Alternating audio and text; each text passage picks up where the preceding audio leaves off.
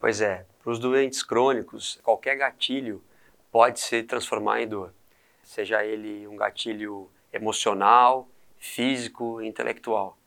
Então, realmente, o lema dos pacientes que têm dor crônica é no pain, no pain. Então, a gente tem que tomar muito cuidado, porque esses pacientes não se adaptam bem.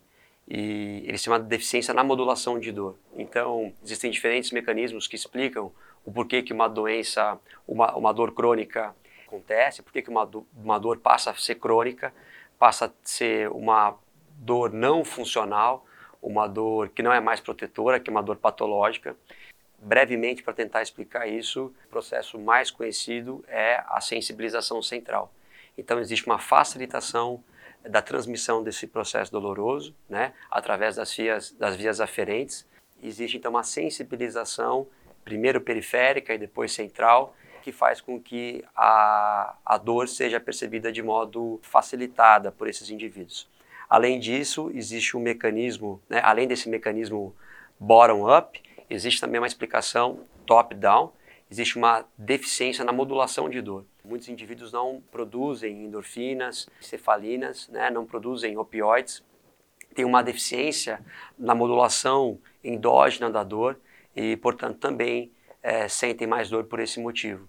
E uma outra explicação que permeia essas duas né, também é uma desautonomia, é um tono simpático predominante que faz com que esses indivíduos tenham uma maior sensibilidade do eixo HHA.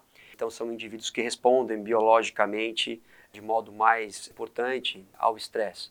Então, é por isso que os indivíduos com dor crônica eles têm que ser cuidados, têm que ser tratados de uma forma diferente, seja pela odontologia, seja pela medicina e também pela fisioterapia. Então, para esses pacientes, no pain, no pain. Eles precisam realmente é, de momentos de prazer, de momentos que, onde a terapia não, não, não provoque mais ainda um input noceptivo. Então, muitas vezes o agulhamento ele é maravilhoso para a maioria dos pacientes, mas existe uma população, um grupo específico de pacientes onde o agulhamento não vai funcionar, né? O agulhamento vai reagudizar a, a, uma crise, por exemplo. Então, a mesma coisa com a terapia manual.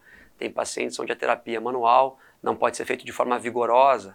É, o, o fisioterapeuta tem que tomar um certo cuidado com a intensidade daquela terapia manual. Primeiro, tentar uma maior adesão do paciente ao tratamento, procurar trabalhar mais analgesia no primeiro momento, para depois fazer uma terapia manual mais vigorosa. É isso. Obrigado.